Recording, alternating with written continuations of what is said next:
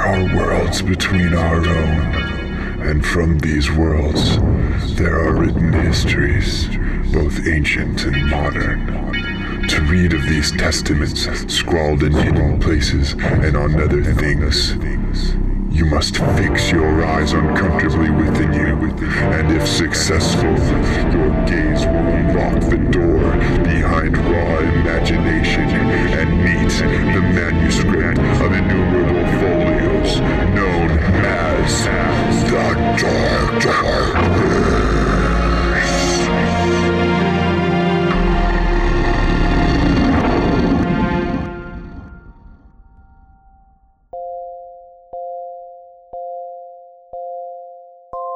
Hello, I'm Sharkchild, and this is The Dark Verse.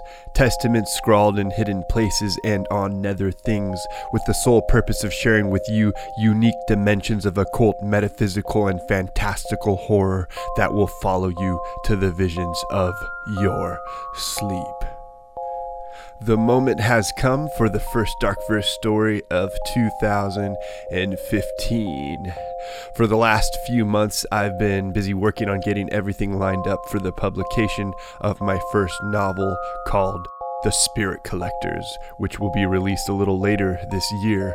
I funded both the hardcover version and the audiobook version last year on Kickstarter, and I aim on having it printed by the end of May.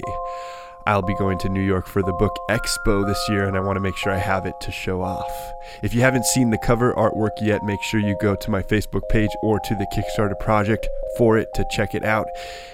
This is going to be my first book with a dust jacket, and of course, it won't be like any old book with a dust jacket. It's going to be really unique because I'm doing it, and I always have to be a little bit different and stand out. So, uh, definitely make sure you check that out. All right, it is Dark Verse time. This is episode 89 of the Dark Verse, and it is entitled Omnipotent Ingenuity.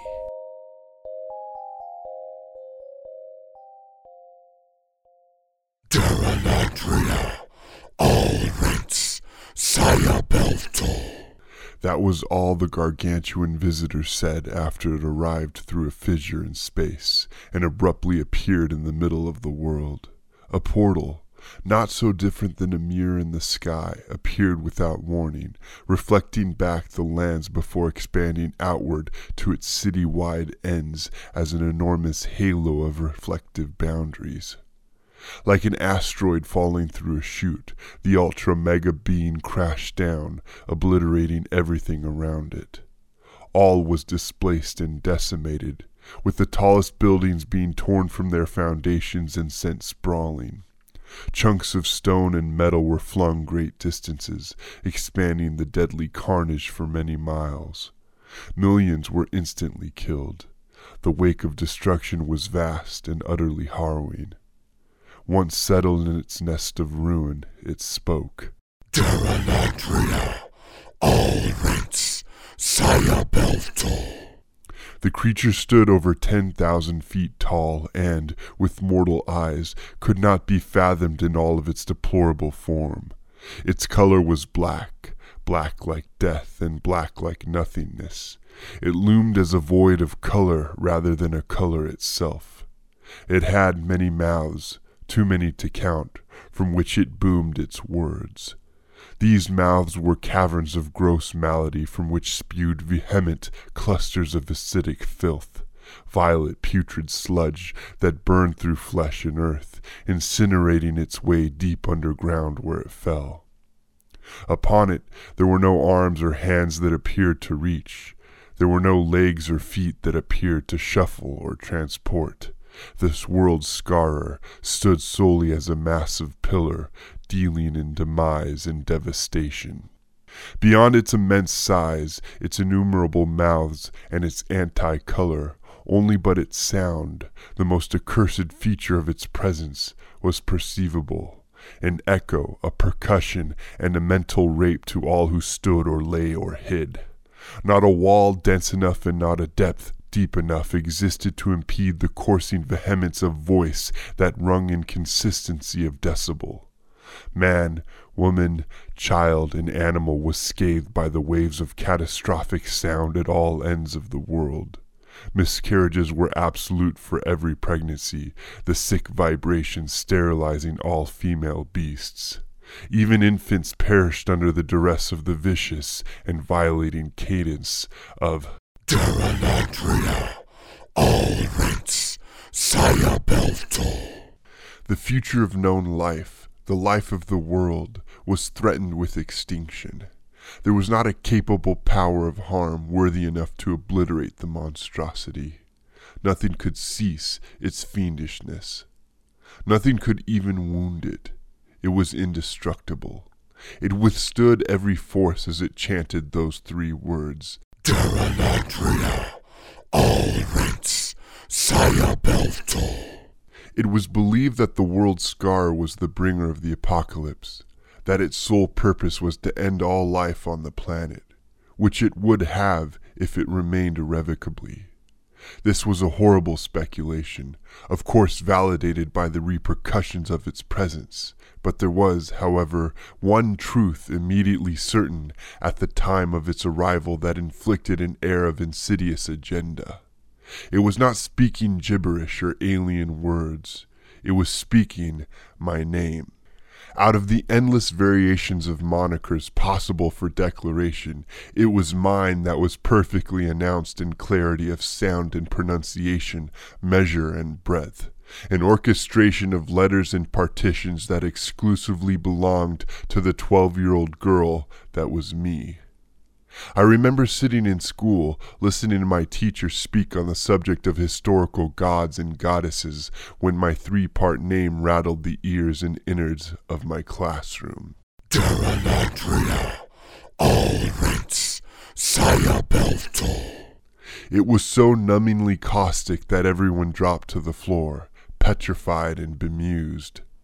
Two classmates erupted into violent convulsions, while many others brutally vomited.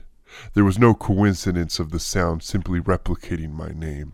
It was my name, and when I heard it, I knew there was some terrifying call on my being.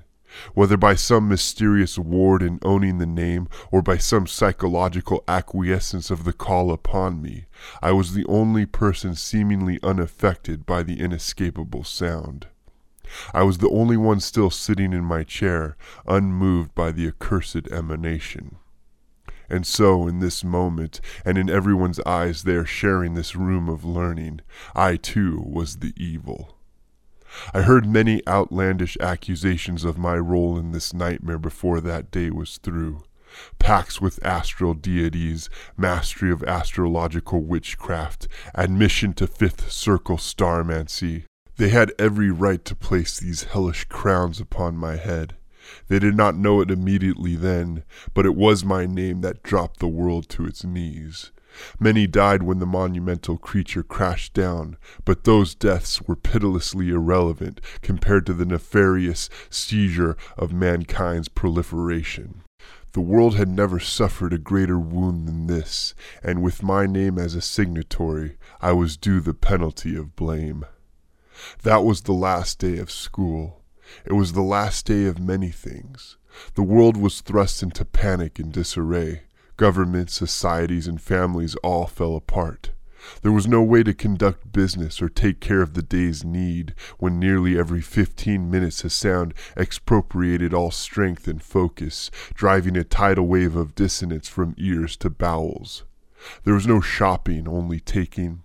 There was no sleeping, only stupefaction. There were no funerals for the dead.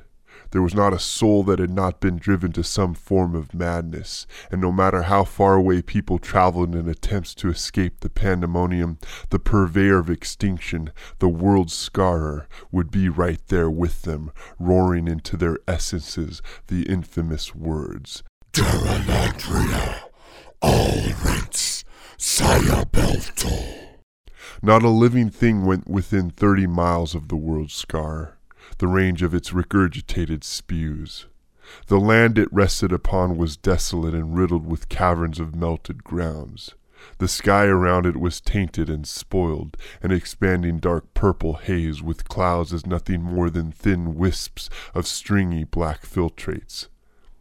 It was at the edge of this forbidden zone, with the megalith creature perched against the rotting horizon, that I stood, gazing into the bizarre scene ahead.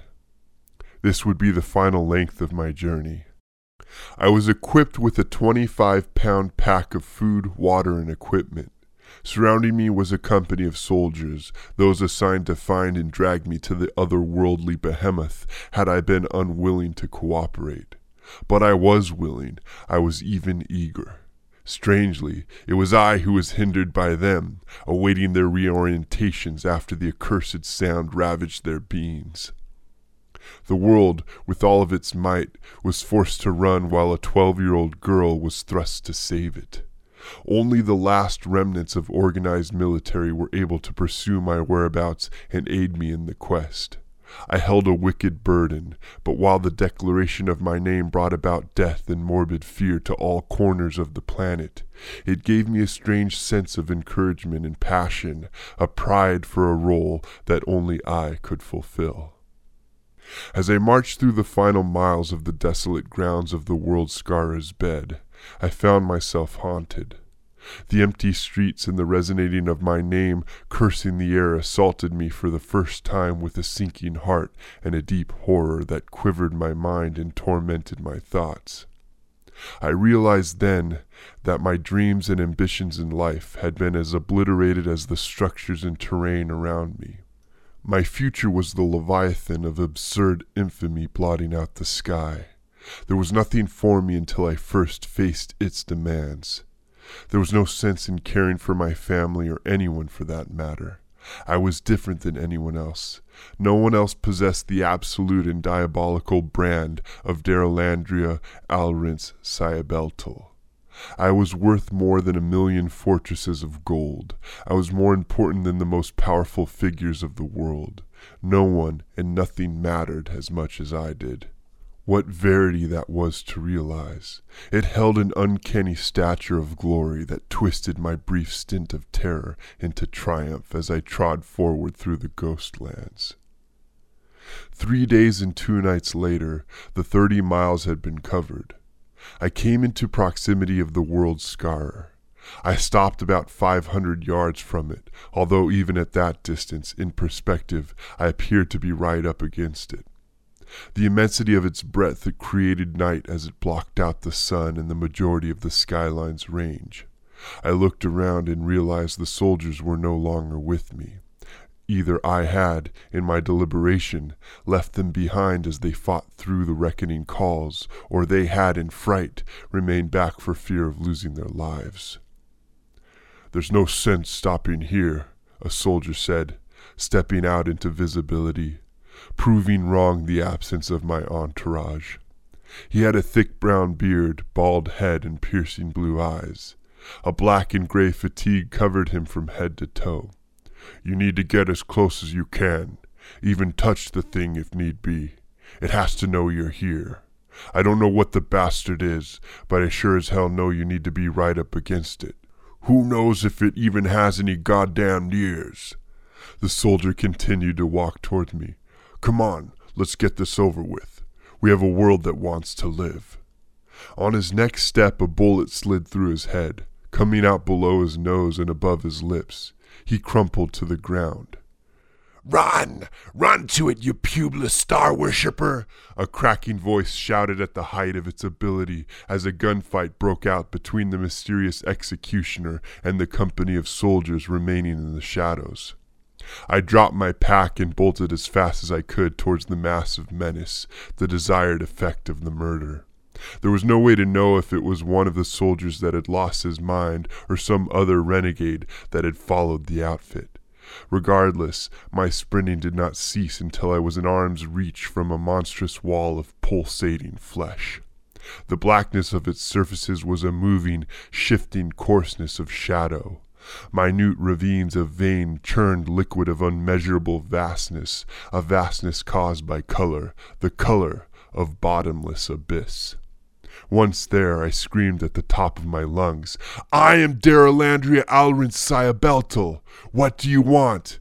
In response, it spoke, Daralandria Alrins Sayabeltal. At the very enunciation of the first syllable of my name, I was thrust towards the entity with unseen force.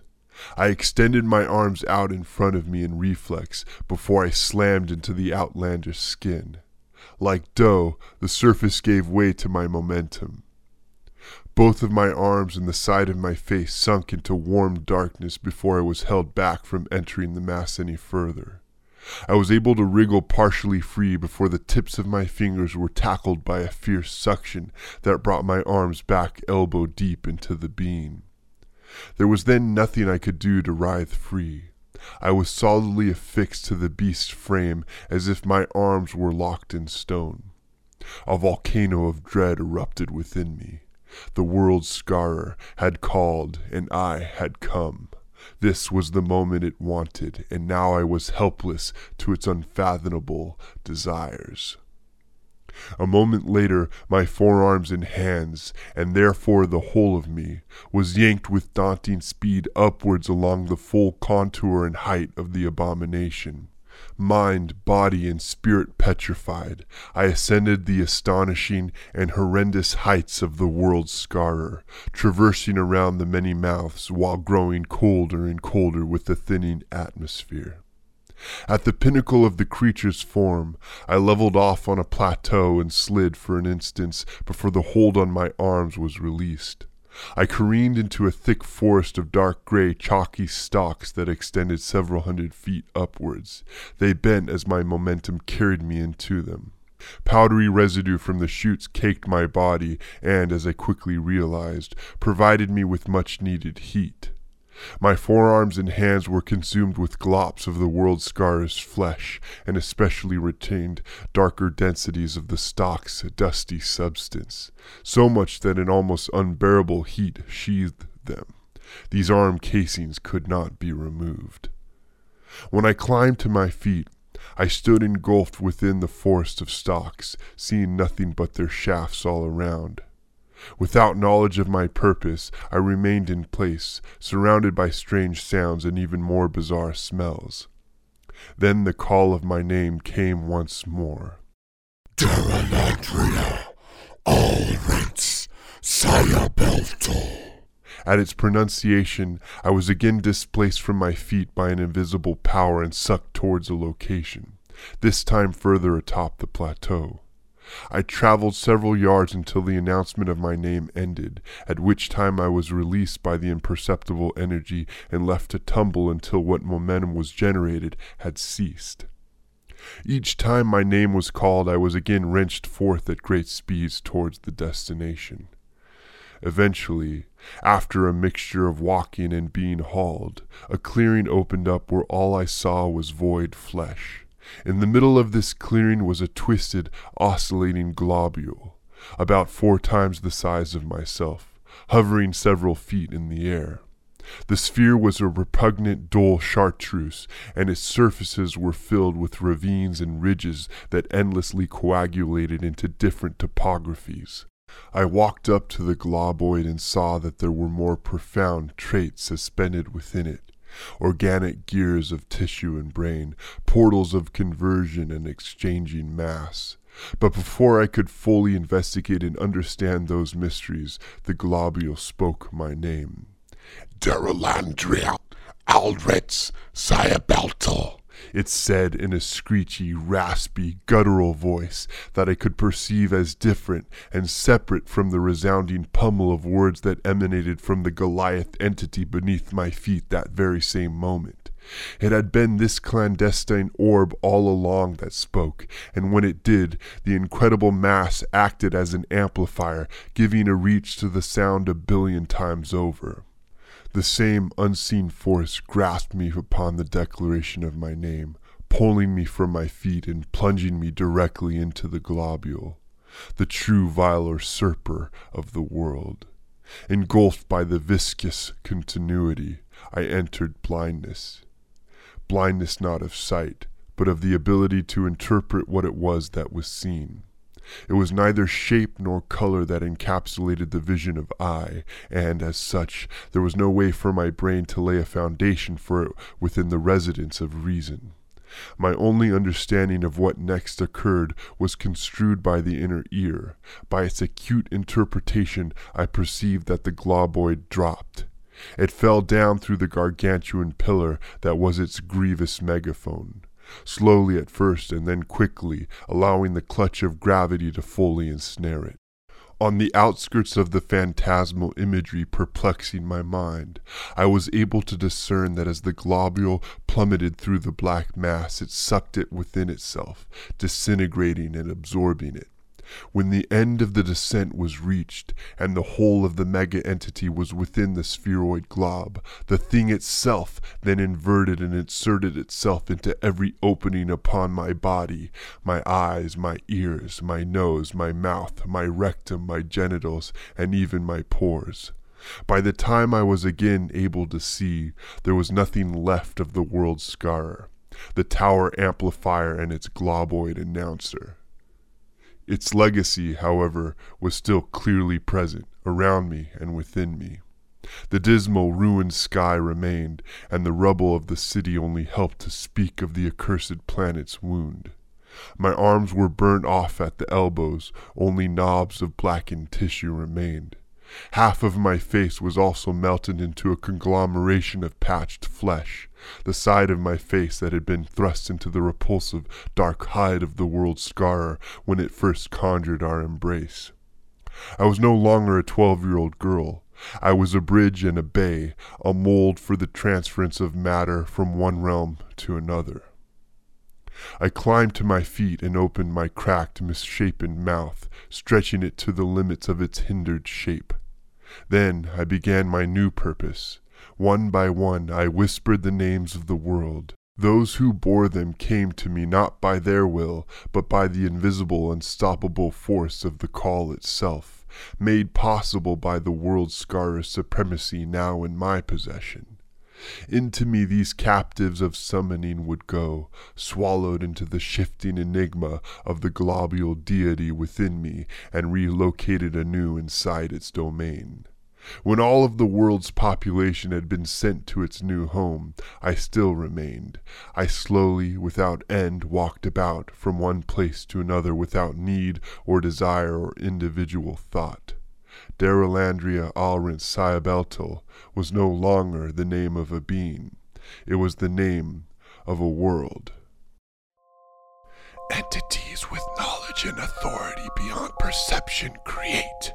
They imagine and they dream, and from them they deliberate strange works. They do what is within their ability, like a painter with a brush, like a sculptor with clay. And entities with knowledge and authority beyond perception are also perverted. They kill and they molest, and from darkness entertain menacing deeds. It was all but a quip of omnipotent ingenuity. That concludes episode 89 of The Dark Verse. If you want to listen to all of the past episodes, just go to thedarkverse.com. You'll find an episode stories page. You can go there, listen to everything. I also now have a SoundCloud for The Dark Verse, which you can also go to and listen to all the stories. And of course, you can go to iTunes and find them all there as well. All right. Hopefully, we will have many, many more Darkverse stories coming to you this year in the lovely 2015. All stories on the Darkverse are the sole property of Sharkchild and cannot be used for distribution, publication, or monetary gain without his written consent. Sleep deeply and remember to love.